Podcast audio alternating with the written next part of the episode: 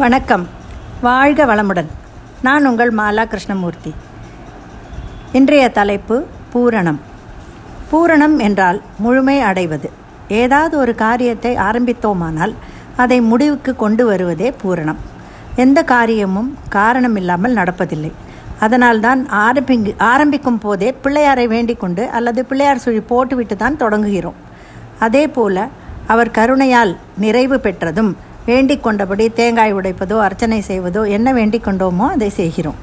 இந்த பூரணத்துவத்தை அடைய நல்ல தெளிந்த மனம் தேவை. திருப்தி என்ற மனோபாவமும் வேண்டும். பூரணம் என்றதும் சட்டென்று நினைவுக்கு வருவது கொழக்கட்டைக்குள் இருக்கும். நாம் வைக்கும் பூரணம்தான். இந்த பூமி தான் சாமி சாமி தான் பூமி. பூமியின் மண்ணை பிடித்து தான் பிள்ளையார் செய்கிறோம். அவர் ஜடப்பொருளினால் ஆனவர். அவரை உயிர் பொருளான அருகம்புல்லினால் பூஜிக்கிறோம். சிவசக்தி என்று மெய்ஞானிகள் சொல்கிறார்கள்.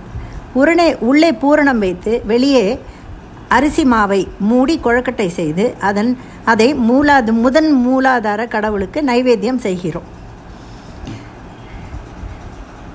அவரை நைவேத்தியம் அந்த அது மாதிரி நைவேத்தியம் செய்தால் அவர் மகிழ்ந்து நமக்கு நன்மை அளிப்பார் என்று நான் நம்புகிறோம். பூரணமாக சந்திரன் தெரியும் நாளை பௌர்ணமி என்கிறோம். அந்த நாளை மிகவும் உன்னதமான நாளாக பார்க்கிறோம். எத்தனையோ கோவில்களில் பௌர்ணமி அன்று பிரபலமாக பூஜைகள் நடைபெறுகிறது. உடல் மனம் சொல் செயல் அனைத்தையும் கடவுளுக்கு அர்ப்பித்து இறை பக்தியை நெறியை சமுதாயத்தில் வளர்க்கின்ற பணியை சில மத குருமார்கள் செய்கிறார்கள்.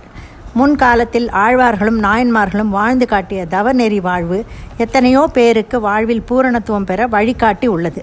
ஆசைகளும் உலகப்பற்றுகளும் மனிதனை நெறி தவற வைக்கிறது. அப்புறம் எப்படி பூரணத்துவம் பெற முடியும்? அதனால்தான் காஞ்சி மகா பெரியவர்கள் போல் வாழ்ந்து காட்டிய போல் வாழ்ந்து காட்டியவர்களையும் அவர்கள் அருளுரைப்படி வாழ கற்றுக்கொண்டால் ஓரளவு பூரணத்துவம் பெறலாம். எல்லாம் இறைவனின் அருளை பொறுத்தது என்ற நம்பிக்கை இருந்தால் அது போதும். ஆனால் அருள் என்று கூறிக்கொண்டு சும்மா இருக்காமல் அவரை நாட வேண்டும். ஒன்றும் செய்யாமல் இருப்பதில் எந்த பயனும் இல்லை.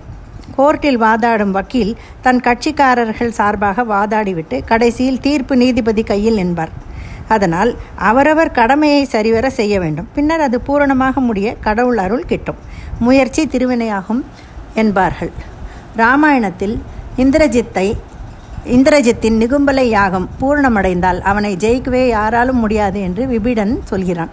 உடனே லக்ஷ்மணரும் மற்ற சேனைகளும் சென்று யாகத்தை பூரணமடையாமல் தடுத்துவிட்டனர் இதுபோல பல யாகங்கள் இன்று கூட செய்யப்படுகிறது. யாகம் செய்வதால் மழை பொழியும் என்று கூட சொல்கிறார்கள். சிலர் தங்கள் ஆசை மனோரதம் பூரணமடையாமல் மேலுலகம் சென்று விடுகிறார்கள். அவர்களுக்காக நாம் மனப்பூர்வமாக பிரார்த்திக்கலாம். ஒரு பெண் திருமணத்துக்கு பின் தாய்மை அடைந்தால் பூரணத்துவம் பெற்றவளாகிறாள் என்கிறார்கள். அப்படி பிள்ளைவரம் கிடைக்காவிடினும் ஒருவருக்கொருவர் பிள்ளைகளாக இருக்க வேண்டியதுதான். தேவையில்லாதவற்றுக்கு ஆசைப்பட்டு உடலையும் மனத்தையும் வளர்த்தி வருத்தி கொள்ளாமல் நல்லதை நினைப்போம் நல்லதை செய்வோம். கண்டிப்பாக நம் வாழ்க்கை பூரணம் பெறும். அந்த பக்குவப்பட்ட கொழக்கட்டை போல நம் செயல்களையும் ஒன்றிணைந்து பக்குவப்படுத்தி வாழ வேண்டும். அப்போதுதான் வாழ்க்கை பூரணமடையும். நன்றி வணக்கம்.